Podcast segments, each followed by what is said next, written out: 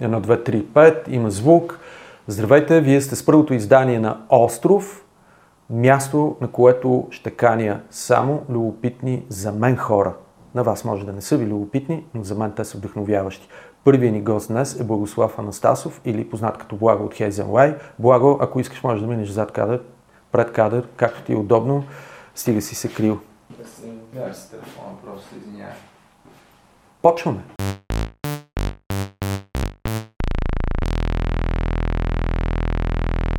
Благо, здрасти. Здрасти, здрасти. Как те намирам? Много добре. Колко добре? Добре, в България от няколко дни свикнах вече, така че всичко супер. Бях на рожден ден. Беше на рожден ден, да, беше супер весело, за което супер много ти благодаря. А, какво се случва на твоя остров? А, на моя остров аз това го приемам двузначно. Първо, защото живея на острова и там, за съжаление, не се случват много хубави неща. Откакто аз вече 6 години съм в Англия, бих казал, че има сериозно влушаване на въобще начина на живот. И на хората там доста им е писнало. Нали, това според мен е едно от първите неща, които научаваш като поживееш малко навън, че никой не си харесва политиците. Универсално е. Да, може би в България в момента особено много. Ами, не знам, там управляват едни същи 13 години вече и също им е писнало доста на хората. Да не забравяме, че нас не управлява един и същи 12 години. Така е, така е. Подобно. А, но иначе извън това, извън тази символика, а, ние всички сме свикнали да говорим за нашия балон а, или нашия остров, ако искаш. И сме се обградили от, що с нашата средата ни в България, сме се обградили от а, хора, които мислят като нас, харесват нещата, които ние харесваме. И там винаги е добре като цяло, защото винаги са готини хора. Проблема е, като ти се наложи да излезеш малко. Що? Еми, защото се стряскаш, а, например, сега актуална тема е а, референдума или желанието за референдум за приемането на еврото. Желанието на толкова много хора за това нещо и страха им от еврото и въобще от Европейския съюз е нещо, което ние не го виждаме. Аз не го виждам сред моите приятели и когато видя, че всъщност е доста масово в цялата държава, е малко плашещо и притеснително. Що си мислиш, че се е случило така? Ами мисля, че просто е целенасочена кампания от много години насам а, с целта да дестабилизира Европейския съюз, а, като извади държави от него и ги придърпа на, на другата посока. Да, това е страха на всички ни. Той е страх в мен витае от супер много време. И даже си спомням преди време, когато съм споделил тия си страхове с други хора, какво се случвало и как са ме гледали си казвам, бе, ти лут ли си, това на нас не може да не се случи, но ето, както и ти каза, нещата доста загробяха последно време, особено пък тук с възхода на националистическите партии въобще стана супер страшно. Но пък, какво чете за последно? А, аз сега чета Хенри Милър, Тропик на рака. То е малко такова, малко като смешно, защото а, ние с София, а, която е моя така, партньор в живота, а, с нея развихме някаква така обсесивност с а, Париж, след като а, ходихме преди година и половина за първи път. Тя беше за първи път, аз съм ходил два-три пъти а, и, и сме малко така, превръщаме се в карикатури общо взето, а, защото ми е чувство, че само за това говорим на хората и сигурно сме много смешни. За тропика на рака ли? А, не за Париж конкретно, а Тропик на рака просто е такава книга, която някакси е ключова за, за Париж, за историята Мгм. на града и аз не я бях чел. И сега чета и доста ми харесва, често казвам. Хенри Милър. Боже, толкова отдавна съм чел Хенри Милър. Може би малко след семинарията, не знам. Еми, готино е. Според мен е от книгите, които добре са остарели. Не се усеща като нещо, което е тотално не свързано с сега. И е много нали, за живота на, живота на артиста и въобще за а, изборите, които трябва да си готов да правиш, ако наистина искаш да си артист. Какви избори си правил до тук? Ами, сега, аз съм от а, семейство, което е а, стабилно финансово. А, те винаги са ме подкрепили. Никога не съм например, имал избора дали ще остана без следващото си ядене, нали? mm. или без покрив над главата. Така че аз не гледам на моите избори като на кой знае какви жертви. И хората, които, нали, Хенри Милър, например, който буквално не е знаел какво ще яде след 2 часа, това са истински жертви и са неща, които аз не знам дали бих могъл да направя. Така че аз винаги го казвам това, нали, защото не мисля, че трябва да се изкарваме кой знае какви жертвеници, но съм направил определени избори. Най-директният, който беше да напусна тогавашната си работа и да почна да работя неща, които а, са по-така, по-леки, по-лесни за намиране на работа, по-неангажиращи, за да мога да се отдам на изкуството. Имаш ли ясна представа до къде би стигнал в плащането? Как, има ли някаква граница и нещо, което не би искал да правиш и да ти се налага да правиш като артист? А, надявам се да не ми се налага да, да жертвам морала на изкуството си като цяло, mm. като той е съответно субективен и всеки артист го усеща за себе си. Нали, например, какви на, как, на какви компании би го продавал, да кажем, или какви продукти бих рекламирал и така нататък. А, защото ние сме го правили, например, а, рекламирали сме, да кажем, компания, която ни дава ванс, който да си направим турнето. За мен това, морална гледна точка, е окей, аз чувствам окей с това, защото на нас това ван наистина ни трябва, за да mm. направим турнето, което правим. А, дали би го правил с, а, да я знам, а, прак за пране, надявам се да не ми се налага. Така че може би това е границата, която чертая. Да, като каза за това на кой би продал продукта си, аз съм сигурен, че голяма част от а, артистите в България нямат абсолютно никакви, никакви скруполи в това отношение. Може би, защото пазара е малък, но веднага си представям смисъл батин компании, а, козметични продукти, въобще цялата палитра от всичко, което може да ти се случи. Което а, аз не знам дали трябва да съдим който е за това. Не, в никакъв случай не съдим. Просто си а, мисля за това доколко а, това, че работиш на локална сцена, реално ти ограничава шансовете да продаваш самия продукт, който ти произвеждаш, mm. примерно музика. Защото ти на този малък пазар а, трябва той е толкова, той, ако си го представиш като една тръба, тя е толкова тънка, че ти трябват години да влезеш от единия край, да излезеш от другия и да, да може нещо да има за теб.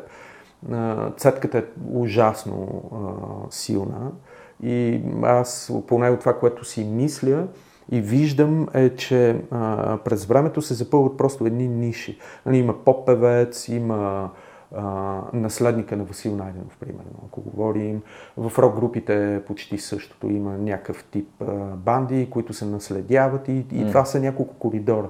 Да. И от тази гледна точка, може би, да, нямаш много опции като артист от това да се издържаш по някакви а, начини, които са свързани само с музиката ти. Anyway, а, ти реално какъв е бил тригъра да станеш артист? Как, как се е родило това нещо? А, нещо с наслагване е било, процес дълъг или а, някакси някаква интенция е имал кратък период от време, в който си решил искам да бъда да стана артист? Ами то това може би е по-такъв леко философски въпрос. Какво, е, какво значи да си артист и кога ставаш артист? Аз това, което мисля сега, е, че си артист от момента, в който решиш, че мога да се самонаречеш такъв. Mm. А, не мисля, че зависи колко пари изкарваш, не мисля, че зависи колко си популярен, не мисля, че зависи дали някой друг мисли, че си артист. Според мен, ако ти кажеш аз съм артист, значи си артист. Така го виждам аз. Дали, сигурен съм, че други хора имат друго мнение.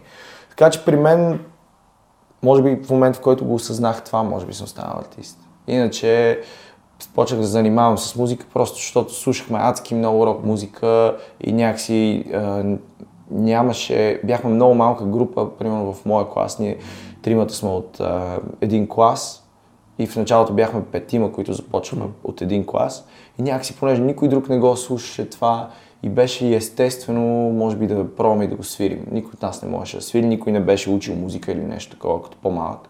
Вече бяхме на 15-16, сравнително късна възраст. И почнахме в един гараж. Беше като нещо, което ни е забавно просто. И оттам тръгнаха нещата. Така че Но вече кога наистина се почувствах артист, може би наистина след като подгряхме Касейбиан и тогава беше и така интеншън, нали, да решихме го и го направихме, да заминем за Англия. А, това беше наистина избор. Какво се случи като замина? Какви бяха предварителни? Всъщност, а, казвате си да заминем за Англия или да заминем въобще, да mm. се махнем от България. А, идеята е, а, че това е хоризонта на един артист български, ако иска да разширява или имал други подбуди? Ами да, аз вярвам в това. Разбира се, с, с, с мощността на интернет това може би е малко по-малко вярно сега, отколкото беше преди 8 години, но не мисля, че някога напълно локалното ще изчезне. Мисля, че винаги ще има значение. Така че за нас беше логично да отидем на място, където има повече интерес към музиката, която правим. Mm. А, парадоксално се получи така, че ние когато заминахме от България, може би правихме концерти пред около 150 човека тук, да кажем. Имахме някаква популярност, но сравнително ниска. А, дали заради това, че станахме, на хората им беше интересно, че сме mm. в Англия, дали, надявам се, заради това, че станахме доста по-добри, а, но този интерес в България се засили. А, имахме очаквания, които естествено бяха супер нереалистични. Какви, какви? Това ми е много интересно, защото а, много голяма част от артистите, особено по-младите, а, гледат на нещата така, нали, в смисъл ние ще заминем, толкова сме невероятни, а, притежаваме такава харизма, че няма как да не се случат нещата. И в да. един момент а, при вас Имало ли такова вълнение и такива Да, да, със сигурност. То, то дори е, има го и другото, че в България никой не слуша такава музика и това не ни разбират. Обаче като отидем там, е, там всички ще ни разберат директно, mm-hmm. че те слушат такава музика. А, голямата, голям, големия мит, който се разбива е, че просто там има някакъв глад за такава музика, може би обратното има пренаситеност mm-hmm. такава музика. В нашия случай ние правим инди, рок инди, поп инди, каквото и да е. Тая музика там е вече от 40 години сигурно. Ако погледнем, например, The Smiths, може би са някакъв източник на това, буквално преди 40 години, или Cure. Ам, така че на хората там това не им е ново. И особено това, което ние правим тук и си мислим, че е интересно там, трудна работа. А какво е интересно там? Ами като цяло там е интересно. Има една определена група хора, които са на малко по голяма възраст, mm. да кажем. Те им викат BBC Six Dads. И нали, това са хора, да кажем, след 35, 40. Не, неудобно ти е да кажеш като, те, като реално, мен, да. възрастни хора. Еквивалента на теб в Англия е човек, който е израснал с тази музика, тя може би му е мръзнала да. вече и той търси нещо, което е максимално, да кажем, странно или... Ам, и според мен точно това е, че те понякога са склонни нещо, което не е добро, mm-hmm. само защото е странно или по някакъв начин тях им изглежда супер кул cool, да го прегърнат с а, две ръце, например. А, да кажем, лично аз не съм супер голям фен на Fountains DC, които са огромни. Даже mm-hmm. ходих и на концерт в Манчестър продължавам да не разбирам какво е доброто на тая група. Честно казано, аз след най-популярното парче на... Ох, забравих как се казва, някакъв Ловил. А, да, Лави, той е скорошен да. сингъл, да. А, поне за мен е най-популярното нещо, mm. защото в балона ми много бързо се разпространи и всички почнаха да пляскат с ръце, вау, бау. И аз се изрових и започнах да слушам, но не останах супер впечатлен. Не знам, не знам дали това е само в България се случва на повърхността, излиза нещо. Mm. Естествено, инфуенсерите в някакъв бранш, в някакъв балон започват да го раздухват yeah. и някакси то повлича общия крак, включително и хора, които нямат чак толкова голям интерес към музиката и музиката не ги пали, но очевидно и това се случва. И... Ами то е по-скоро това, в Англия и в България го има в нашия балон, в Англия го има много по-широко. То е страх да, да кажеш, че нещо те кефи, което не е кул. Cool. Или да. обратното, нали, да кажеш, че нещо не те кефи, което е супер кул. Cool. И там го има много този страх. И нали, като излезе някаква такава банда нова и всички много пишат за нея и всички говорят и я пускат на правилните места, е много голям страхът ти да кажеш, не разбирам защо това е яко. Защото все едно признаваш, че си, да кажем, изостава. Особено ако си на определена Да. възраст, този страх се засилва, защото не искаш да изпуснеш. Мисля си за, за един подкаст, на който гледахме преди 3-4 вечери с Ади. Ади се е заребил супер много на Highly Suspect. Група сравнително не толкова популярна в България. Всъщност не е толкова популярна където и да било. Може би само в Штатите. А, и гледахме този подкаст с Джони, Terrible Джони, това е вокалиста на Highly Suspect. И вътре ставаше въпрос за това как преди време музиката, този разговор е воден много пъти, как музиката всъщност е била основен лейбъл за хората. Ако а, ти слушаш heavy metal, ти се събираш с а, такива хора и така нататък и така нататък, но един и в разговора каза нещо много интересно. Тия времена вече отминаха Да. и всички ние сме едно, което е супер яко. М. И в същото време хем сме едно, хем не сме. Може би си става въпрос наистина за, просто за индивидуален пер- персонален вкус, тогава, когато говорим за определени групи. Да, за групи, да, за съжаление това, което е негативното в Англия и което мен лично ме притеснява е, че наистина по-младите, да кажем тинейджерите, просто не слушат такава музика, те се слушат изключително рап, а, хип-хоп и всички възможни течения, които идват от това и естествено поп, нали? Но групи като цяло не е толкова. И на Fountains DC на концерта, на който бях, аз бях сред сравнително по-младите. Макар, че съм нова група. Някакси това е твоя съдба, винаги да си сред стари хора. Защото, ами да, така е, да. Защото, защото нали, това е хубавото пък на Англия и затова е този пазар толкова успешен, защото там хората ходят на концерти до, нали, от Лилка до гроб общо взето. Да. И като си на е, рок да. концерт, мога да видиш много възрастни хора. Аз спомням миналата година а, на Матко а, колко, колко силно впечатление ми направи това, че там можеш да видиш семейства с малки деца, можеш да видиш, да видиш възрастни хора, примерно на 70 плюс, Да. с децата им съответно, или пък просто кефещи се нещо, което в България може би пък те първа предстои да видим. Ами би било хубаво, то, нали, виж има причина Металика да е най-голямата група в света Да, и, и това не е тинейджерите, нали. Абсолютно, да. Да, така е. Добре. Аз съм си написал тук едни въпроси Добре. и от време на време ще хвърлим поглед Добре. а, по тях. Дали не ти е прекалено бързо? Кое? Не, супер ми. е. Смяната на 10 секунди. Марти ме пита дали смяната на камерите не е прекалено бърза, но не, мисля, че е супер. А, какво си каза след първият ти гик?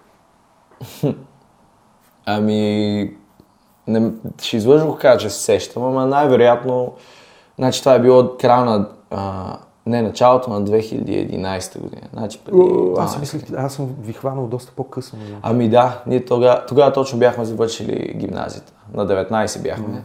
И това ни беше първия гик. А, в клуб The Box в, беше тогава на Стамбулийски. След това мисля, че се мести. Много гадно място беше, но даваха първите стъпки на тин, тин групи наистина. А, не знам какво си помислих. Като цяло, може би, защото ние почвахме да свирим на 15-16, а свирихме за първи път на сцена на 19, което много тин групи почват да свирят и на следващия ден вече се качват в някой клуб. А, та ние малко си бяхме понаучили да свирим заедно. Не толкова да свирим, но да свирим заедно. И групите, с които свирахме, спор- от моята гледна точка бяхме осезаемо по-добри като инструменталисти. А, Е, три години сте се подготвили. Именно, да, защото не излизахме от този гараж буквално, докато не се почувствахме малко уверени. И, и някакси не знам, може би се почувствах добре като цяло. Помня, че имах позитивно усещане. Свирихме едно авторско парче, което точно бях написал и завършихме с него сета, нали, което като цяло мисля, че показва, че още тогава вярвахме, че това е нашия, че изцяло разчитаме на авторската си музика, защото всички тогава други групи завършваха сета с а, Seven Nation Army, с нещо максимално силно, което Да. публиката да го знае. Ние завършихме с това парче, което го бяхме написали съвсем наскоро. И какъв беше респонс? И респонсът беше много добър всъщност. Хората се изкефиха точно на тази песен тогава, която естествено беше много тъпа от днешна гледна точка и никога Наивна, може би. много наивна. Всичко останало, но хората се изкефиха и това нали, ни даде някакъв импулс, може би. Аз съм на мнение, че е, няма тъпа музика генерално. В смисъл има неща, които ми харесват или не, има наивни неща, но не, не знам, някакси е, интенцията в човек да прави музика винаги ми е била много важна и сакрална и достойна за респект. А ако беше в публиката на последния ви концерт, какво ще, какво ще, ще да си кажеш? А, това е вечният Защото въпрос. аз бях М. и после ще кажа какво си. Добре, окей. А, това е вечният въпрос за мен. Винаги се опитвам да отговоря на този въпрос. Ма истината е, че никога няма да мога.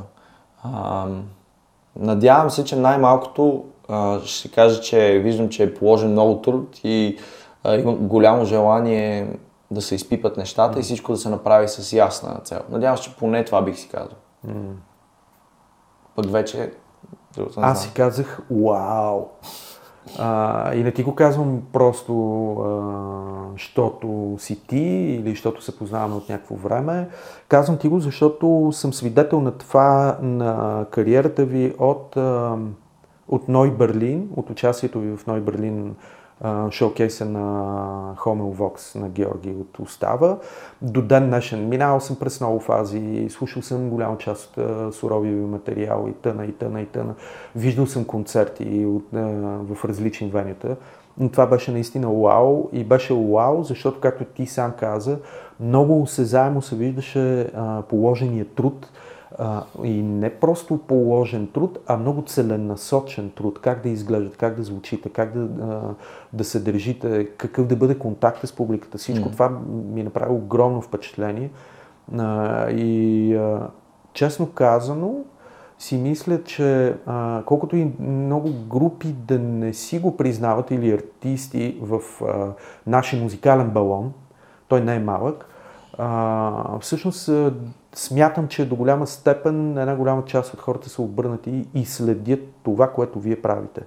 До някаква степен за мен сте геймченджер, защото първо сменихте цялата философия на това как трябва да присъствате на локалната сцена, в какво количество и с каква честота. Нещо, което групите допреди това, според мен, не си даваха сметка, а и притиснати от пазара и от а, избора да бъдеш артист в България, знаем какво следва. Един плътен календар с не до там угледни а, венюта, малко публика, която се изхъбява с времето, защото ти няма какво толкова да предоставиш и на финала все по-малко и по-малко хора и накрая приказката обикновено с а, тъжен край. И затова, когато бях на концерта ви в НДК, беше наистина си казах, вау, а, много, много, много, много път е изминат. Окей, да не те повече, Да, защото знам, неудобно че ми стана малко, но неудобство. нищо. А, а каква беше сцената, когато вие тръгвахте? Кои, бяха големите по това време? А, Или поне за теб? Да. Ами, значи, нашия концерт първи бил 2011. А, по това време ходехме да гледаме групи обикновено в строежа в студентски. А, ние тогава учихме в УНСС с Радо и го учи в Софийския и ходехме доста често в а, строеж да гледаме групи. Тогава това беше естествено остава, които продължават до ден днешен да са тотален фактор. А, пив тогава, може да се каже, че аз тогава бях повече фен на Пив, отколкото на Остава. А, Радо беше обратното, Радо беше супер голям фен на Остава. Ам, и това бяха двете групи, които така изпъкваха над всички останали със сигурност. Ам, но, но като цяло и аз тогава се впечатлявах много по-лесно, естествено. Mm. А, почти всичко, което гледах на живо, бях такъв вау. Например, а, Seattle Night, например, ми беше невероятен вау. Да. А, след това, нали, това е така забавна история от нашето познанство, че аз нямах идея, че Ади прави Seattle Night, като се запознахме. И аз бях ходил, може би, Честно, 5-6 пъти. честно казано, аз а, след един Seattle Night, в който Ади ни покани, дълго време смятах, че тя се казва Милена. Ами, аз нямах идея, че тя го прави, бях ходил няколко пъти и обзето ми беше писнало и бях почнал вече го хейтя и дойдох на гости и казах, бе, то сято най-то пак ти тъпото. И Някаква неловка тишина, ей, тя, и, и, и, и, примерно ти каза, ти не знаеш, че Ади го организира. И аз бях такъв, «М, Ади, подхилкваш ли се? Ади в другата стая и слуша какво правим. А, но тия Seattle Night, на които сме ходили тогава, пак в строежа, бяха наистина вау за нас. Тотално ни отвяваха. А, бя, не знаехме почти никой от хората, които изпълняваха. Някакси не бяхме много запознати с цялата сцена. Знаехме Остава, знаехме Пив, не знаехме всички вокалисти, които се качват, всички, които свирят. Но ни беше много впечатляващо. Познавах тогава Марто, който тогава беше а, басист на Пив. Той ме вкара в бекстейджа на едно от тези а, събития. И, и беше наистина много такова. «Уау, Това е, това е Димо, това, той, е, не знам си кой. Да, напрежели ми е Димо. Абсолютно, да. И това са първите, първите ми такива спомени за сцената от тогава. А, от тогава до днес, виждаш ли някакво мърдане? Ами различно е със сигурност. Първо, че, първо, че ние тогава бяхме част, ние не бяхме част от тази сцена, Мгм. която бяха остава и пив. Ние бяхме в а, някаква тин сцена, такава underground. Последствие спряхме да бъдем тинове, но продължавахме да сме underground. Значи, от, от 19, може би чак на по 22-3 почнаха да ни слушат хората. Значи, ние сме имали едни 3-4 години с- свирене сериозно по софийските клубове, Мгм. Което не, не даваше никакъв резултат за нас. Свирихме пред много малко хора, никой не ни знаеше. А, Аз съм бил на такъв гиг в Backyard на наш, да. на ваш. Това вече е добрият момент, честно казвам. В смисъл, ние в Backyard вече си имаше хора. А, ние сме свирили буквално пред 5-10 човека. Буквално. На мен ми се е случвало да свиря и пред един в Пловдив. На нас също ни се Беше случва. много тъжно. И на нас, и на нас между в Пловдив ни се е случвало в... А, как се казваше това, дето долу се слизаш? Петното на Петното, Ротшах. да. Точно там ни се случи, да. Еми явно там има един човек просто, който се седи. да, може би. същия може. Стои, да, може би стои там. Чак, но беше много голяма тъгоба. Великден. Да отидеш да свириш на Великден в Пловдив е страшна тъпотия. А, та, та, така ние бяхме някаква част от друга сцена и аз сега, например, се опитвам да, да, да намеря тая сцена, защото тя е- трябва да се потрудиш да я намериш, нали? Но, но я има абсолютно. А, сега ме карай да цитирам групи, защото ги забравям. Аз ги не, научавам не. ги забравям, но ги знам. А, даже когато съм в София, ако имам възможност хода да ги гледам, нали, по, по-малките групи, от към по-големите просто се позавъртяха нещата. Иначе не мисля, че има много по-голяма бройка групи, които събират а, хора. А, особено в, а, нали, да кажем, в рок стила по-общо да го кажем. Напоследък има, се появиха групи, нови групи от, от стари хора. Например, както е Да, вашата благодаря. група. Не, не, не, не буквално стари, просто От стари муцуни, познати. стари муцуни, които са от 20 години на сцената, нали? или поне от Да, 10 да кажем, което в никакъв случай не е лошо, а, даже може би е хубаво, защото има раздвижване, понякога тия групи старите в момента няма какво друго да кажеш. Да, факт, факт. Но, нали, вашия случай е такъв, Али случай е такъв, Да, нали, той имаше група дълго време преди това. А, така че има някаква реорганизация, което е хубаво, показва, че, има, че тия хора усещат, че има смисъл да го правят това нещо. Нали. Съгласен. А, така че може би пък има някакво леко. А като качество на музиката? Ами, не знам, това ми е трудно да отговоря, защото от една страна не знам как мога да биеш моно на остава. Нали? За мен това е албум, който винаги, а, винаги е, е бил перфектен. И тогава, като го слушах и сега. А, така че не мога да кажа, че качеството е станало по-добро от моно. Мисля, не мисля, че това е станало. Окей. Може би средното качество, средното ниво се е дигнало заради, заради достъпността на записите в къщи, достъпността да направиш всичко сам за малко пари. Може би най- най-лошите записи сега са по-добри. Но ми е трудно да сравня по този начин. Минало е време, ние слушаме по друг начин. Слушаме определено, и след малко ще ти задам и този въпрос, свързан с слушането. Аз сипа водичка. Сипи си водичка. А, може би ще влезе звука, но няма, няма проблем. А, аз пък си мисля, че определено а, хората започнаха да гледат а, в България, артистите започнаха да гледат да се сверяват доста по-често часовника, защото а, с това какво се случва навън, защото много дълго време ам, имаше някаква такава самобитност тук, която следваше някакъв цикъл на правене на музика. Най- а, в повечето случаи обикновено това беше нещо, което се харесва на широкия балон и кръг от хора около самите музиканти. А, даже наскоро гледах моя плейлист и Върбанов, не си спомням кой пита точно, нали, косатката или някой друг. И той също беше забелязал това нещо и каза, абе, аз имам чувство, че българската рок музика от едно време насетне е изцяло повлияна от а, грънч и всичко е някакъв пост-грънч. А, но на последно време забелязвам различен тип неща. Не мога да цитирам конкретни групи, М. но има посока в а, шлайфане на звук, в, ако щеш в а, посока в правене на по-различен тип парчета. Сега ние си говорим за нашия балон, което е база рок и поп музика до някаква степен. Но има такива странични неща, които са доста интересни не, те пък естествено не виждат бял свят. Но после ще те питам за това нещо. Как консумираш музика? Как търсиш ли? Колко често? Ами на периоди съм честно казвам. Има периоди, в които изобщо не слушам музика, слушам само подкасти. А, може би това е като съм в по-активен период на писане. А, и тогава трябва буквално да се насилвам да слушам музика, защото малко може би се уморявам, като по цял ден работя по нещо. А, но опитвам се целенасочено да го правя, да си слагам място за слушане на музика в къщи, да сядам и да слушам само музика, нищо друго да не правя.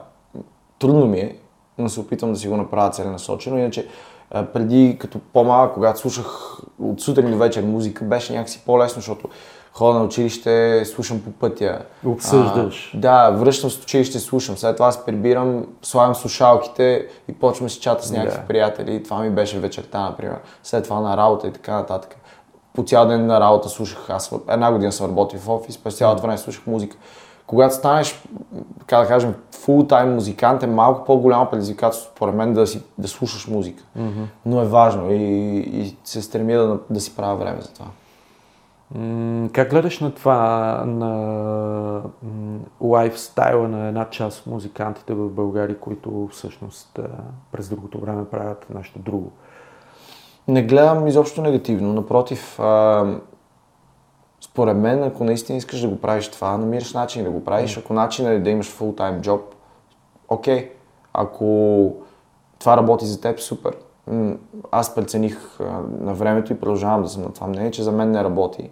А, много по-добро, много по-добро изкуство правя, когато имам повече време а, и повече енергия, естествено. А, но всеки си има индивидуални обстоятелства. Аз, аз уважавам желанието да правиш изкуство, пък как го правиш, какво друго правиш, не ме вълнува. Питам това, защото а, има някакъв нагласен, някаква нагласна полемика, нали, а, за това, че хората, които се занимават а, нон-стоп а, и те са приели факта да бъдат артисти и с това се занимават по цял ден, а, са повече артисти от а, тези, които са в офис. Ето аз съм в офис, а, не знам колко артист съм, но много ми хареса това, което каза в началото на разговора ни, че човек става артист тогава, когато се самоопредели за такъв. И аз самоопределям и това ми е Точно абсолютно така. Ами то това е някаква файн. увереност. Това е някаква увереност просто, както във всяко нещо в живота. А, според мен, те, нали, двете, двете гледни точки, хората, които не работят нещо, нищо друго, а, може би изпитват нуждата да, да си дадат смисъл на това, че са го направили, примерно нямат много пари, да кажем, и чувстват нужда да кажат, да, нямам много пари, но пък аз съм истински артист, защото не работя друго. Тези, които работят нещо друго, също искат да убедят себе си, че са взели правилния избор. Абсолютно. Нали, То това е живота. Всички се убеждаваме, че, сме, че не, не бъркаме това, което правим. Да, или поне искаме някаква валидация, че сме Да. на правилния път. Да, ясно. Абсолютно, да. А, а какво слушаш напоследък? Нещо, което си се зарибил? А, напоследък слушам много 70-тарска музика, много класики от откриваш там? 70-те. Ами откривам постоянно нови неща. Сега конкретно аз а, слушам, слушам целенасочено музика, което понякога е тъпо, но не е факт, тъй като искам да, искам да вкарам такива елементи в нашата музика.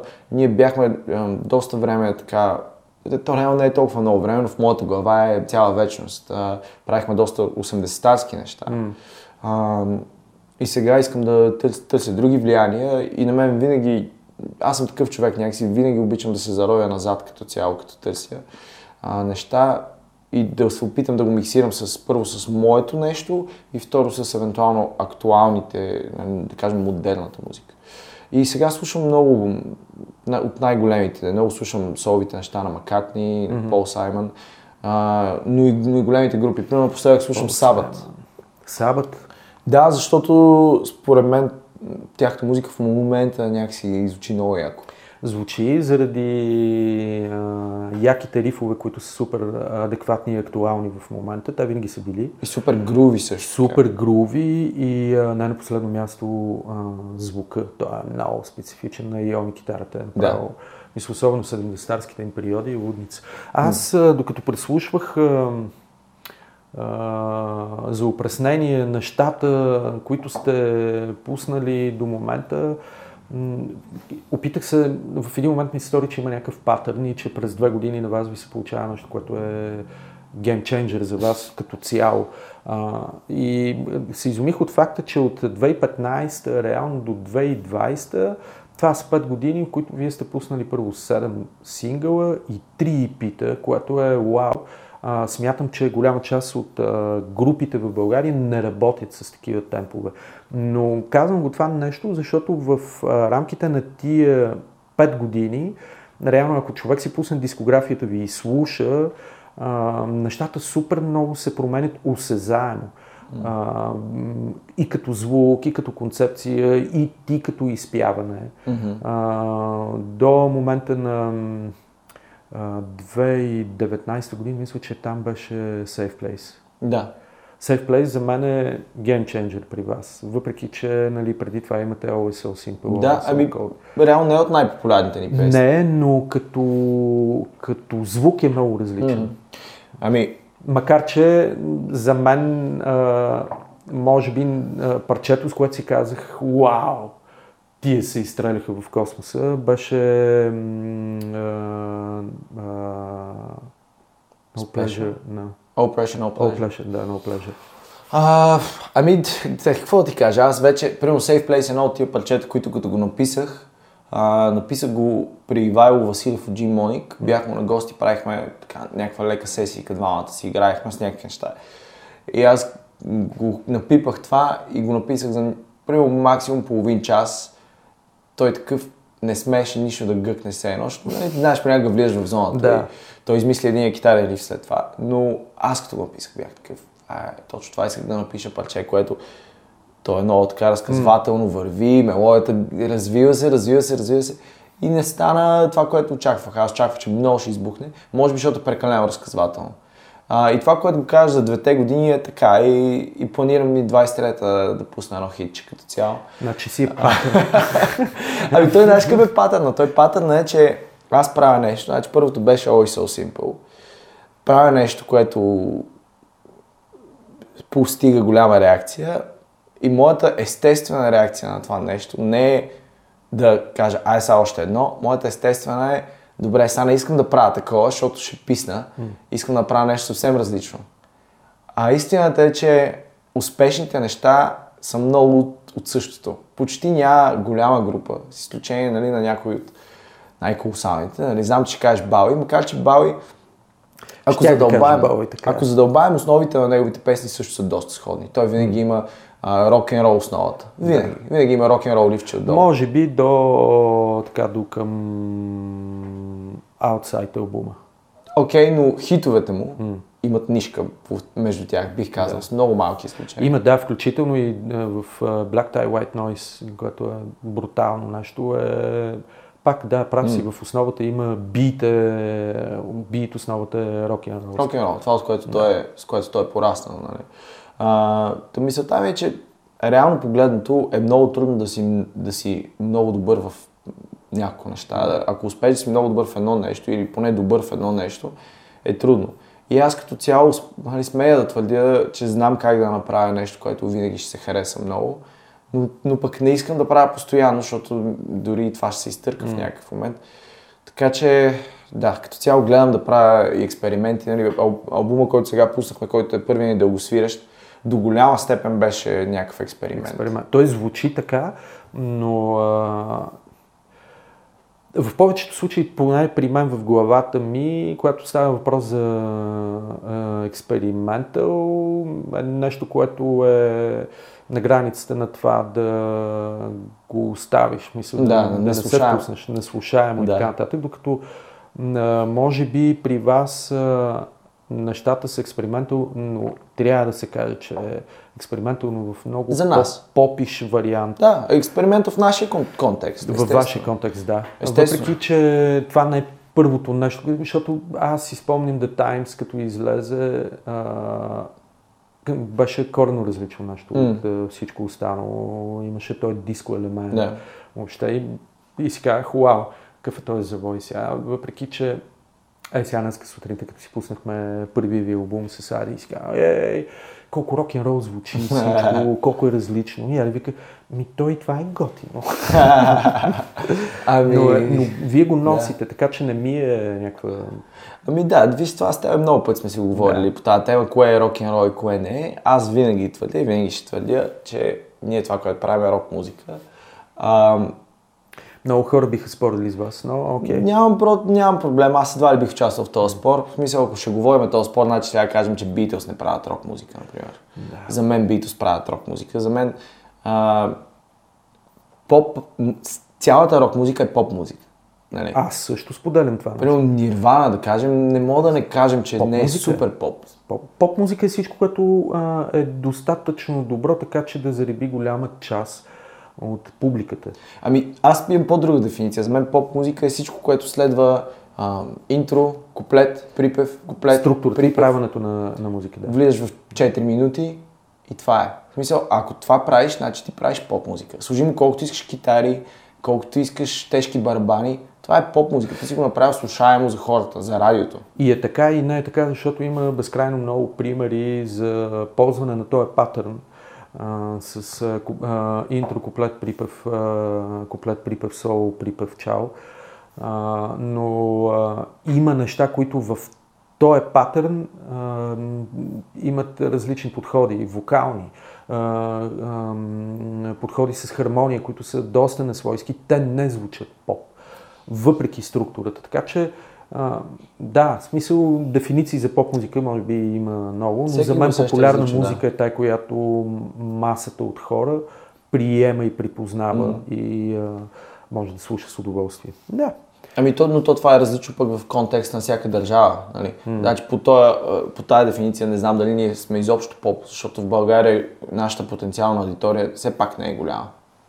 Все пак, според мен, средностатистическия българин не би могъл да Аз да имам слуша теория за това. А, не е голяма спрямо аудиторията на, примерно, на поп-фолк. Да. Нали, давам това нещо не заради друго, а защото това е най-масово посещаваната музика.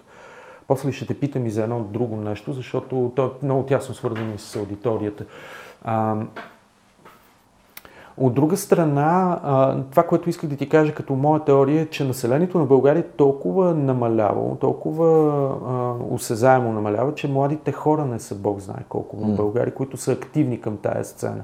Защото аз си спомням а, 90-те години, когато аз бях тин, когато завърших, когато бях в казарма, когато се случваха първите неща, въобще първи клубове, кавари, големи концерти, когато Дони и Момчил още бяха звезди, беше, там нямаше друга музика, в смисъл всички слушахме това. Да. Мисъл, наравно се слушаха, тогава Стенли беше пуснал, как се казваше албума, който беше Вау, Милена. А, дори Хиподил, нали? Mm-hmm. Това бяха неща, които влачиха хиляди хора по Да. техните концерти. В момента не мога да кажа, че има так, такава звезда с такъв статут, нали? Ако не броим в крайна сметка двама графа Любо Киров. Мисъл, това са хората, които нали, се опитват да правят по-масштабни неща. Да. А, но генерално хората като публика, активно консумиращите музиката, която ние правим, т.е. която вие правите, е, са доста по-малко като бройка. М, вероятно е така. Това е моята теория, която допълва нали, целия, в смисъл, м, целият пейзаж. Аз Да. спомням и преди време Ошип, когато работеше, underground бандите колко много хора събираха. Мисля, нямаше проблем underground банда, която никой, никой не е виждал на светло, да пръсне клуб за 200 души, Мгм. което беше вау. Да. Но не знам.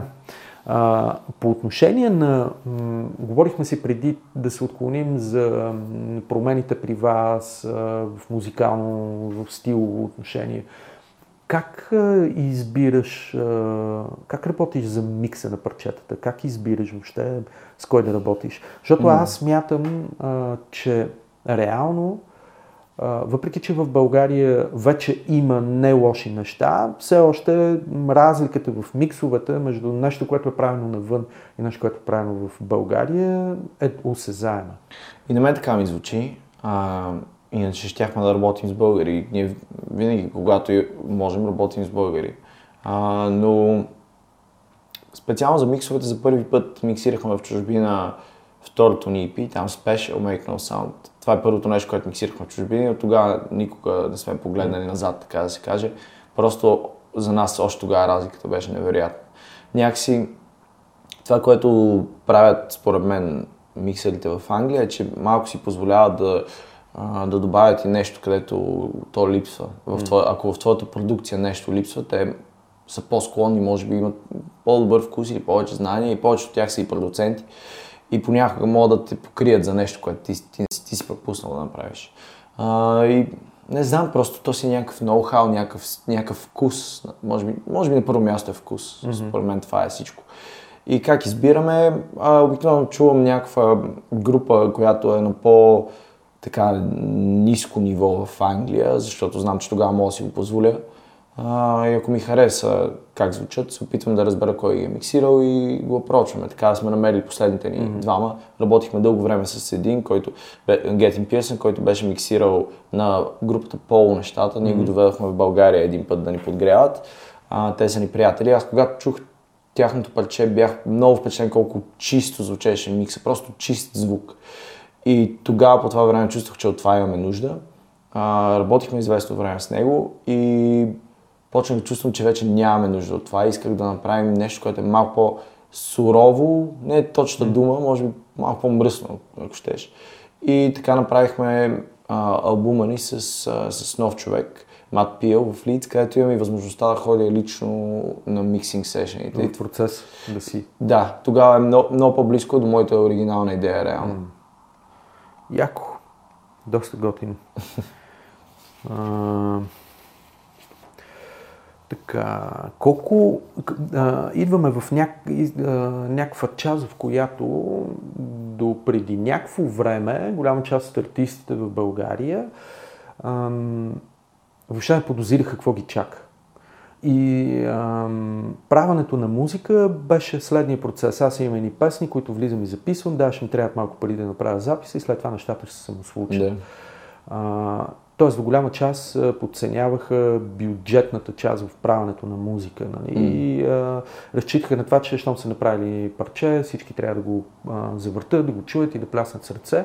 Но от а, доста голям, така, доста дълъг период от време, може би тия неща така леко по леко започнаха да изкристализират в главите на повечето музиканти и те си дадоха сметка, че всъщност а, разхода за поддръжка и въобще за целият процес продукционен, издаване, маркетинг въобще е доста голям.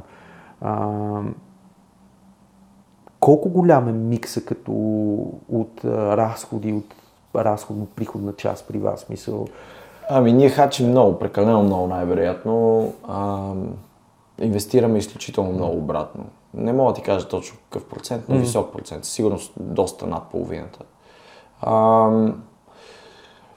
може би просто се случи това заради умирането на някои от стандартните канали, по които хората преди интернет са, mm. са научавали за новата музика и всички почнаха да я търсят в интернет. И съответно в началото, може би, когато стартирах в социалните мрежи, имаше някакъв по- по-голям шанс така нещо да стане вайрал от само себе си.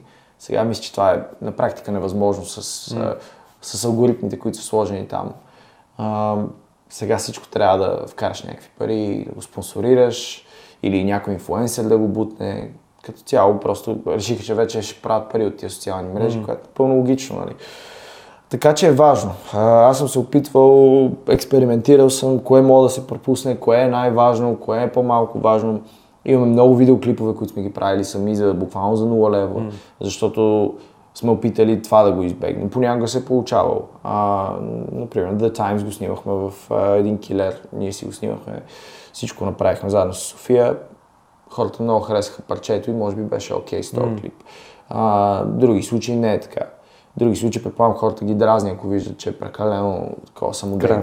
Да, да. И а, това сме опитвали. Играли сме с пиар, плащали сме на пиари и в България, и в Англия. Също сме играли без да плащаме на пиари. Като цяло, може би в момента съм по-скоро на мнението, че това ми е доста малко перо от бюджета пиара. Мисля, че не е това, което е важно. Като цяло в момента, ако имам много пари, най-вероятно ще ги дам за визията на нещо, за звука на нещото и след това колкото мога повече, за да го рекламирам. Защото това е начин да стигнеш. Супер, това е готина стратегия. Да знаете, всички, които си мислите, че нещата стават така, всъщност са малко по-различни, трябва да се следят непрекъснато. А, а наблюдаваш ли начина по който се промотират артистите навън? А, питам те, защото пак а, с прословутия Terrible Johnny, любимия на Ади, гледахме пак в този подкаст и той каза много, даде много интересен пример за това как една местна локална група, щатска, се е намерила някакъв подход да се саморекламира. Те какво правят? Следят гиговете на Highly Suspect, взели са си ван, който могат да разгърнат като сцена и веднага след гига на Highly Suspect те разпъват вана на паркинга пред сцената, удрят три парчета, защото след третото парче идват ченгетата и а, ги прибират. И всъщност така зарибяват аудиторията, но всичко, което правят те, го се снима в TikTok. Да. А, и това ми стана доста интересен похват. Нали? В смисъл, замислихме се тогава, сега си говорихме, абе, всъщност в България почти няма а, група, която да има интересен маркетинг подход, ако не разчита на някакъв а, скандал, на скандално видео, на секса в клуб, може би не знам дали е било секс или не, но ето и до там стигна. А, в, а, какво се случва? Имаш ли наблюдение как се маркетират там? Ами, според мен е различно първо заради а, така сериозния спад на влиянието на лейбълите. Лейбълите имат по-малко пари от всякога и взимат по-малко артисти от всякога и съответно все повече артистите правят нещата сами. А, социалните мрежи го позволяват до някаква степен това нещо, така че общо взето там е фокуса на всички в социалните мрежи и, и, това е, и това е начина като цяло да станеш някой. Естествено, сигурен съм, че има такива много такива подходи като това, което ти казваш. Сигурен съм, че винаги е имало такива. Mm. Нали, някакви хора, които са готови на, на всичко или поне на, на много странни неща, за да се промотират. Това винаги ще го има и е хубаво. Защо го няма в България? Откъде да знам? Може би просто понеже е прекалено малка сцената и няма, а, няма място за хората, които са на крайностите. Нали, Да. Всички трябва да са поне малко вързани към центъра, защото е малко. Не може да отидеш към крайностите. Центърът е празен и той така те зове, дърпате към себе си. Може би това е, не знам. Може би да. Не знам. Просто се замислих в главата си, прехвърлям нещо, което да ми е направило невероятно впечатление и няма. Мисъл, Да. дори и през социалните мрежи най-много да стигне някаква, не знам, Някакво парче. да. някакво парче, нещо, което да е някакси така побутнато, видиш а, платена кампания Да. и т.н. Аз, въпреки това, много често пъти се хващам, че м- влезе нещо в нюсфида ми, а, което е платено, слушам абсолютно всичко. Мисля, Мгм. независимо какво е поп, моп, веднага Да. цъкам и гледам просто за да сверявам и да знам какво се случва на сцената. Да. А, какво не знаят според теб българските артисти за конкурентната среда В България или в чужбина? в чужбина? Какво не знаят? А, ами, сега аз не мога да говоря с другите, мога да кажа, че аз, например, не знаех или подценявах колко важно е и там, да кажем, връзките, ако може по този начин да го наречем. А, това, което нали, ние го асоциираме с България, защото с България е нали, естествено на, на максимум възможно. Нали, тук ясно е на всички за какво говорим. А, но, но и там го има. И там е важно кой познаваш, а, там е важно на кой си бил съученик.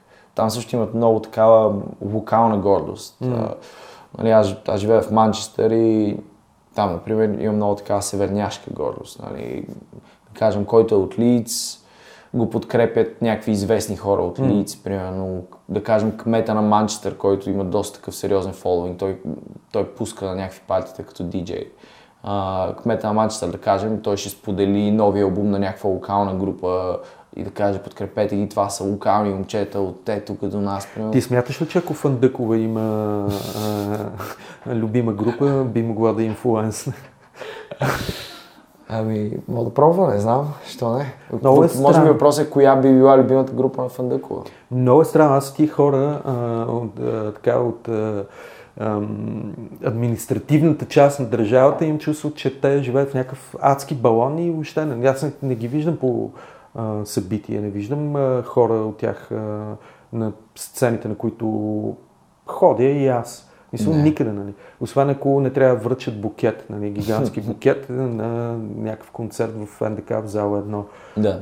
Много е странно и мен това много ме дразни. Много ме дразни, защото дори виждам и в предизборните кампании на политическите лидери, още от предните избори, си- мислих, защото тогава имаше някакси така, се беше получило а, низ от събития, на които, през които и аз минах, и не видях никой там. И гледам в предизборните им кампании, а, ходят, карат някакви джипки, обаждат се от някъде, снимат се с цветя и рози, качват се на някакви мотори, а всъщност те не стигат до никъде. И всяка ми казваш, че кмета на Манчестър е диджей и м, цивилизационни са разликите. М. Цивилизационни са. Ами да, е- да. Ами да, ма там това е начина да трябва да си малко по...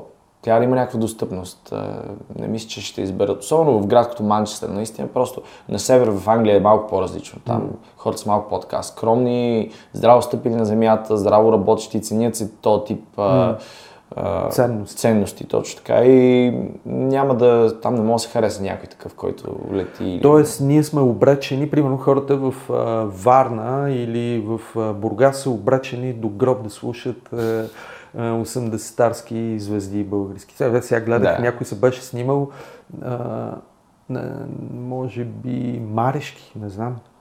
Се беше снимал и стипосал един а, постър и там са а, нали, големи Орлин Горанов, разбира се, Маргарита Хранова, а, Караджов и а, другите даже не ги разпознавам. В смисъл, не знам, времето е спряло, То хората това на ценностите не се да. променят. Според мен музикалната култура е ниска като цяло. Това, ми, а, това е свързано с много неща. При мен много ме дразни обикновено подбора на музика в, а, български филми, в български сериали. Обикновено в българските реалитита, аз с, на всяка цена избягвам да ги гледам, но чат пат ми попада нещо и се пеят същите изтъркани до болка песни, които са се пели на първия Music Idol, примерно. М, да, я знам, да. там. Angels на Роби Уилямс, някой ще я забие задължително. Е, Аз си спомням, понеже работих в а, кастингите на...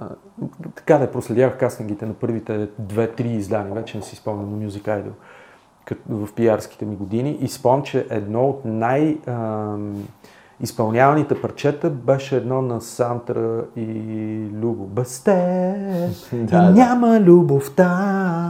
култово паче. Това беше, да, направо три години поред. Това, м, тая любов направо ни цикли мозъци. Но парчето е яко. Да, да. Няма, няма лошо, но мисълта ми е, че да, според мен хората не слушат много музика, нямат много висока музикална култура, дори хора на изкуството нямат висока музикална култура. И, за, и това, нали, какво да очакваме от хора в политиката? Те си знаят едни и същи песни. А не мислиш ли, имам един такъв въпрос, аз си го записах, защото е много сложен. М, Ето го.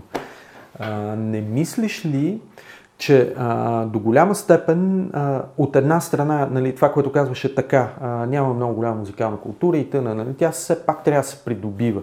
Но не мислиш ли, че а, и да, а се придобива чрез предлагане. Не мислиш ли, че музикалната сцена и а, актьорската сцена, има такъв паралел, аз си правя, са много сходни. В, актьорската, в актьорския бранш, това, което виждам, аз преди време даже си бях написал един статус. А, Абе, живее с усещането, че а, от 10 години, следващите 10, а, гледам един и същи филм, в който а, се сменят някакви а, истории, има някакви твистове, но актьорите са едни и същи. Мгм. Едно и също е всичко. Мисля, дали ще гледам Яна Маринова, а, не знам още кой там. Бахаров. Бахаров и т.н. може би Бахаров пък не е най... но Юлиан Вергов, примерно. Окей. А, това са, не, почти няма сериал, в който тия хора да ги няма, нали? М. Мисъл, и, а това са години наред. И в музиката е същото. Разбирам, че пазар е много малък на кадри, защото нали, музиканти не се излюпват всеки ден, да. актьори също, въпреки че все пак имаме академия за актьорско. И имам усещането, че а, има някъде ня, някакъв тромп в цялата система, който в медийната среда, който спира а, реално целият нов а, кръвопоток и свежа кръв.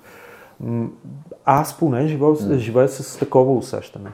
А, може ли един артист в Англия, примерно, да бъде толкова време популярен, примерно в продължение на 3-4 години, да бъде непрекъснато топ, да го канат навсякъде, дори той да няма какво да каже, да няма никаква критика за него, защото аз критика в България за актьори или за артисти музикални не намирам. И Да. затова на този пазар, на който сте вие там в Англия, може ли да се случи? Еми, те да знам, предполагам, отговорът е не. А, нали, сигурно може би има някакви изключения, които са усп- успяли, но обикновено за да го направиш трябва да имаш някакви, някакви скандали около тебе по-скоро. Нали, както знаеш, това работи най-добре. Ето сега в актьорския ни бранш има два скандала. Сашо Морфов и а, имало ли е, нямало ли е бой между Вергов и Диана Димитрова, мисля, че се казваше. Не, не следя прекалено много. А, И еми, слава Богу. Да, не знам какво е ставало, но а, не мисля, че... Но като цяло в, и в Англия това е, това е варианта, нали? Аз точно вчера, не само Англия, нали, световния бизнес въобще, сега точно вчера гледах, че Селена Гомес е гадже с един от One Direction, един от там бившите от One Direction. Тя нали преди това беше гадже на, One Direction Justin с Bieber. Хари, Хари Стайлс. Да, тя преди това беше гадже на Джастин Бибър, пък този от One Direction преди това бил гадже на някаква друга много известна. И аз това казах на София, бе, имам чувство, че тия хора си избират връзките само за да може да се говори повече за тях, защото това е, когато събереш друга известна личност, се отруи, то не се отвоява, сигурно се удесетворява колко говорят за вас и колко присъствате навсякъде. А, така че, да знам, хората навсякъде искат. Ако си вече установен, имаш някакви такива лостове, които мога да използваш, нали? които познаваш точно, че ти хора имаш пари, Да. тя да се подценява, а, за да се задържаш. И нормално да искат това. Всеки го е страх от, а, но, че новото нещо, което дойде, ще е по-добро и ще го измести. Пък ако новото е по-добро, нека дойде и го измести. Аз така мисля като цяло. Не знам, аз а, от друга страна, да, си изключително прав за това нещо. В смисъл и, и за ходовете и тъна. Но пък ако говорим за чисто отразяване на или поводи за отразяване, аз доста често пъти виждам в медиите ни хора, които нямат никакъв повод. Мисля, и, и имам чувство, че им задават едни и същи въпроси. Мисля, как беше преди, как и сега, ам, младите, старите, някакви, някакви Нечести абсолютно въпроси. неадекватни неща. На мен, на, мен на, на гости сега в Манчестър ми бяха Ирмена и Петър, а, които са актьори, нали. Ирмена Чичикова. Ирмена Чикова, Петър Дочев, да. А, те ни бяха на гости за известно време. И ам, беше така, с тях си говорихме много по такива, по такива теми, в чай ще забравих. Какво ме беше питал? Преди да тръгна за имена да говоря. А, з- говорихме си за това, че м, а, в медиите А, да, да, да, да. И понеже и мен и Петър много често, а, както повечето актьори, нали, те ги канят много често на такива неща. Примерно, тази седмица си гост-коментатор в преди обед, да, Да, кажем. да. Актьорите често ги канят в такива неща и за тях пък е важно да отидат, защото е много важно един актьор хората да, присъства. да, го знаят, да му знаят лицето, нали. Да има exposure. Да, и с тях много се шегувах. Казвах му на Петър, е, сега снимай, за да може да сложат снимките и да кажат какво гледаме сега? На тази снимка къде си? Къде те намираме на тази снимка? Такива да, свалени от Фейсбук с а, лоша резолюция. Такова къде е. Каква е историята зад тази снимка? И той да каже, а, откъде я намерихте тая снимка? Аз Това, това, е, това е точно така. Като, като в кастинг ти за това шоу ти Да. беше казал, да, да предикваш някакви неща и да, и да е толкова матрично всичко. Много е, много е странно. Много. Шоу бизнес, какво правиш? Такъв ли е наистина? Не знам. Еми явно, не знам, аз по-скоро съм скептичен колко хора ги гледат тия предавания. А ти не смяташ ли, че аудиторията, че медиите всъщност подценяват аудиторията а, и а, работят с а, матрицата и предубеждението за това, че тя аудиторията това и иска. А всъщност ти нямаш, абсолютно нямаш опции да правиш такъв ресърч Да. а, и разрез на аудиторията, в който да знаеш тя какво иска. Да. Ти на аудиторията, особено в телевизиите, ти гледаш кой те гледа, гледаш някакъв генерален профил, но ти не можеш да направиш толкова микроскопско проучване, така Да. че да знаеш как, как, колко податлив е един човек на нещо ново. И те бутат едно и също. Едно и също. Едно и Да, също. ами Никакъв- то, да, в те, в те специално, аз наистина българска телевизия много, много рядко гледам и английска също, но а, като цяло те предаванията май горе са едни и същи, нали? Те основните са поне на 10 години повечето, някои на 20 и така нататък. Такова е, да. С изключение, нали, влизат някакви реалитета нови, но те пък са горе също едни и същи с други реалити. Да. Макар че ето сега най- най-актуалното реалити е нещо ново, което хората не са гледали и това някакси, да, и това някакси работи. Това, че е ново. Работи, да. Честно казвам, ние също го гледаме с Ади и утре има, може би, не знам. Да. А, в, с, когато говорим в този аспект, само че само за музикалната Да. среда, н- а, струва ли ти се, че има две паралелни реалности? Виждаш едни хора от екран, казваш си, очевидно са много популярни, за да ги поканат. Нали? Това е презумцията, няма друга причина да, Да. да медиите. И същото време отиваш в клуба и реалността е малко по-различна. Това със сигурност го има. Значи те са два аспекта на това, което кажеш. Едното е да, че има хора, които а, може би широката общественост мисли, че са много популярни, а всъщност нямат собствена фен-база и собствена аудитория и наистина те не могат да съберат хора на концерта си, например. Може би ще имат милиони слушания в YouTube, но няма да има никой на концерта им. Нали? Аз никога не бих заменил това, което ние имаме, което ние нямаме милиони слушания, но имаме хиляди хора на концертите. Никога не бих заменил това. А, то това е един аспект на това, нали, което казваш, а другото е, а, що се касае до това хората каква музика искат да им се пуска по радиата.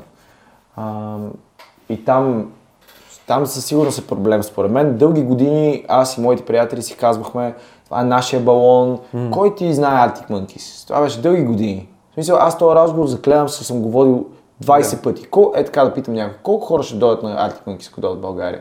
Отговорът винаги е бил пф, 1500, 2000. Да. Видяхме какво стана. Дойдоха миналото лято, разпродаваха за часове, можеха да разпродадат сигурно две дати, може, може би и три дати. Така че това с балона аз вече се уморих да го слушам. Аз мисля, че хората дори да не знаят а, всички песни на Arctic Да. Monkeys, те със сигурност не ги знаеха повечето, които отидоха на този концерт, знаят Arctic Monkeys или дори да не ги знаят, ги научават заради това, че идват в България и виждат, че някакви хора казват, о, хубаво, това е много добро. И отново страха да, да, не, да не знаеш нещо, което е cool. Нали? Това ви играе винаги.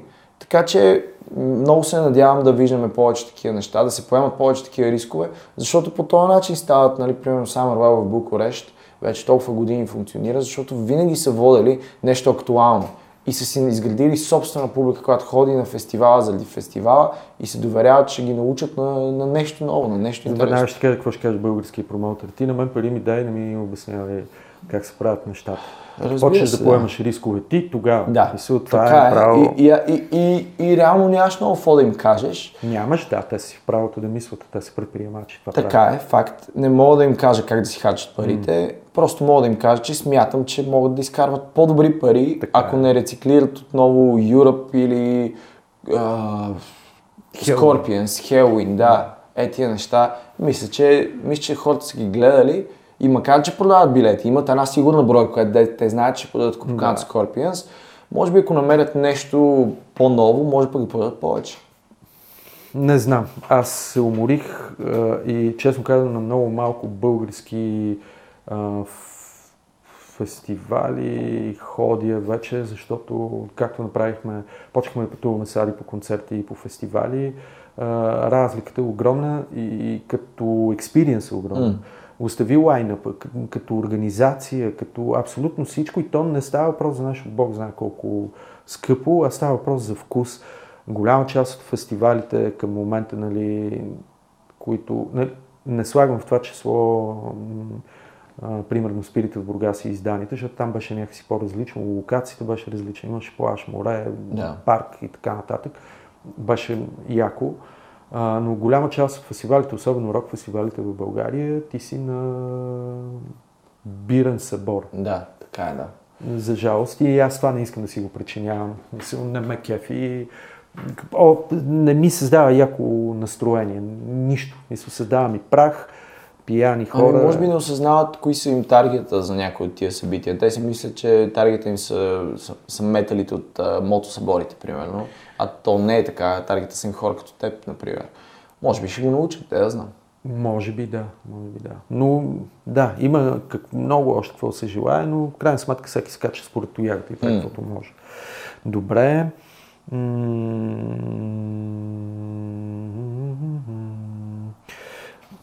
Един най-такъв въпрос към общо взето се ориентираме към някакъв финал. Критични ли са българските артисти към системата, в която функционират?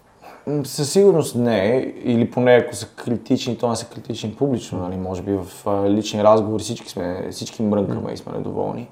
А, но със сигурност публично не смеят да се изказват критики с неща, с които не ни харесват. Това, за съжаление, в цялата държава за всяко нещо.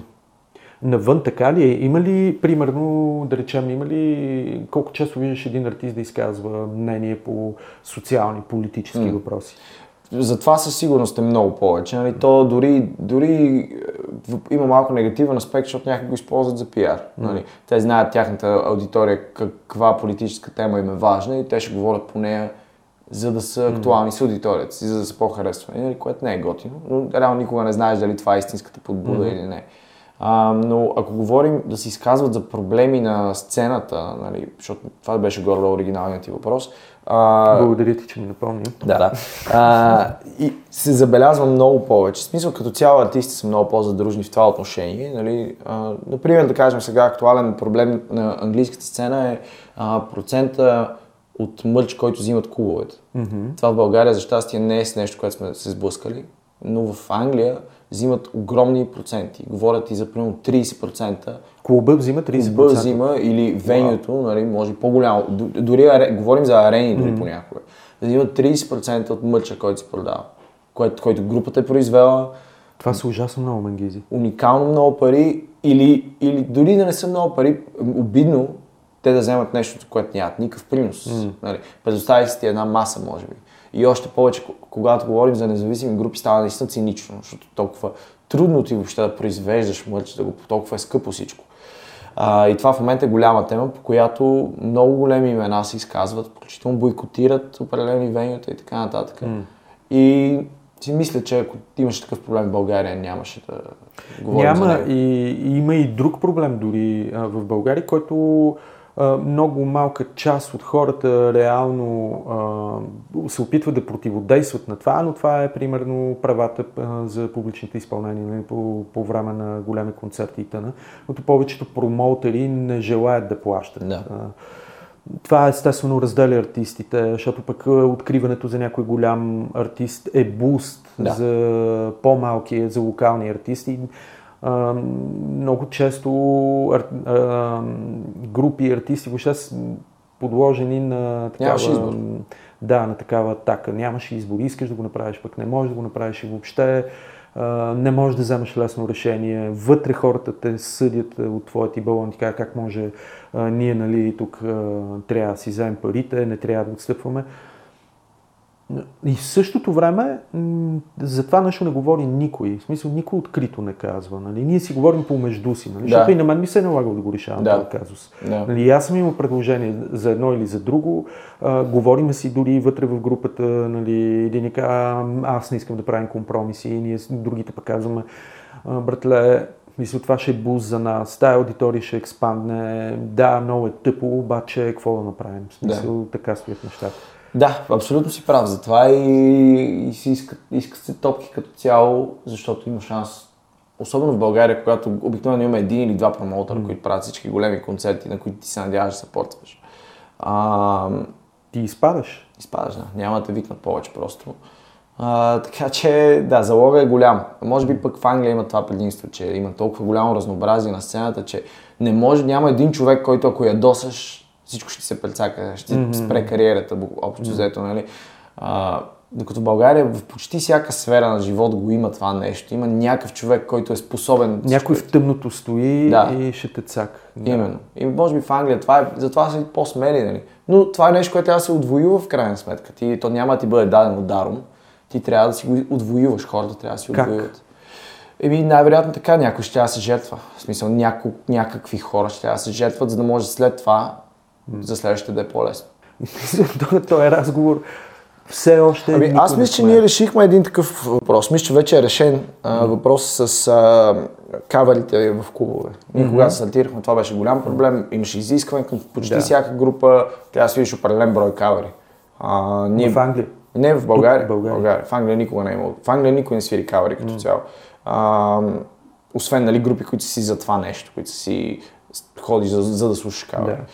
А, и това беше въпрос, който ми беше поставен на нас, постоянно в България в началото. Колко процента кавери свидите, колко кавери свидите, кои ще са тия кавери, искаме популярна музика. И ние от един момент нататък категорично взехме позицията, отказахме концерти, ако има такова изискване. И постепенно, заради това, че имахме аудитория, то това в крайна сметка това е единствения левелич, който имаш. Ако го нямаш, ти не мога да поставиш Да. такива условия. А, тъй като имахме аудитория, почнаха да ни канят да свирим авторска музика и за мое, щастие, за мое щастие, мисля, че това вече го няма. Не виждам групи, които да им се налага да свирят кавери. Мисля, че вече свириш каквото искаш, както трябва да е. Добре. И един въпрос такъв за финал. А, вие направихте изключително впечатляващо портфолио. Може би сте, всъщност вие сте единствената българска група, откривала за Касебиан, а, свирила на една сцена с Arctic, Nothing But Thieves, и сега ви предстои Франц Фердинанд и пак Nothing But Thieves. Общо взето, може би, така сте изпълнили някаква гигантска цел да подгрявате, да откривате а, за изпълнители, които със сигурност са ви вдъхновявали. Знам, че Nothing But Thieves не са ти любими. Не съм, но съм ги слушал много, когато излязох. Какво е следващото стъпало след, а, след Summerwell и след като тая година вече откривате и за Nothing But Thieves и Франц Фердинанд? От тук на след на какво? Ами следващото стъпало, това за което ние се борим е да влезем в този така тур съркъл, който е да обикаляш фестивалите в Европа. Надявам се, че ще успеем да го постигнем. Правим каквото можем. За съжаление в България няма... От България нямаме такива връзки. Никой в България, никоя група не го е правила. И, и когато трябва да направиш нещо за първи път, просто е по-трудно. Без да се оплакваме изобщо. Би било дори по-специално, ако го направиш първи, така че не се оплакваме. Но се опитваме да направим тези връзки с правилните букари, защото ние вярваме в нашето собствено ниво, вярваме, че вече сме на това ниво, заслужаваме го. А, мислим, че изглеждаме добре на такава сцена с такива групи. Определено. А, така че просто се надявам да успеем да го извоюваме и това е нещо, към което се стремим. Супер, бро. Много thank за разговора ти, за разговора ни. Много thank че се съгласи да си първия ни гост. Благодаря за поканата и много голям успех ти желая. Аз също, на вас също. Thanks. Благодаря. Това беше всичко.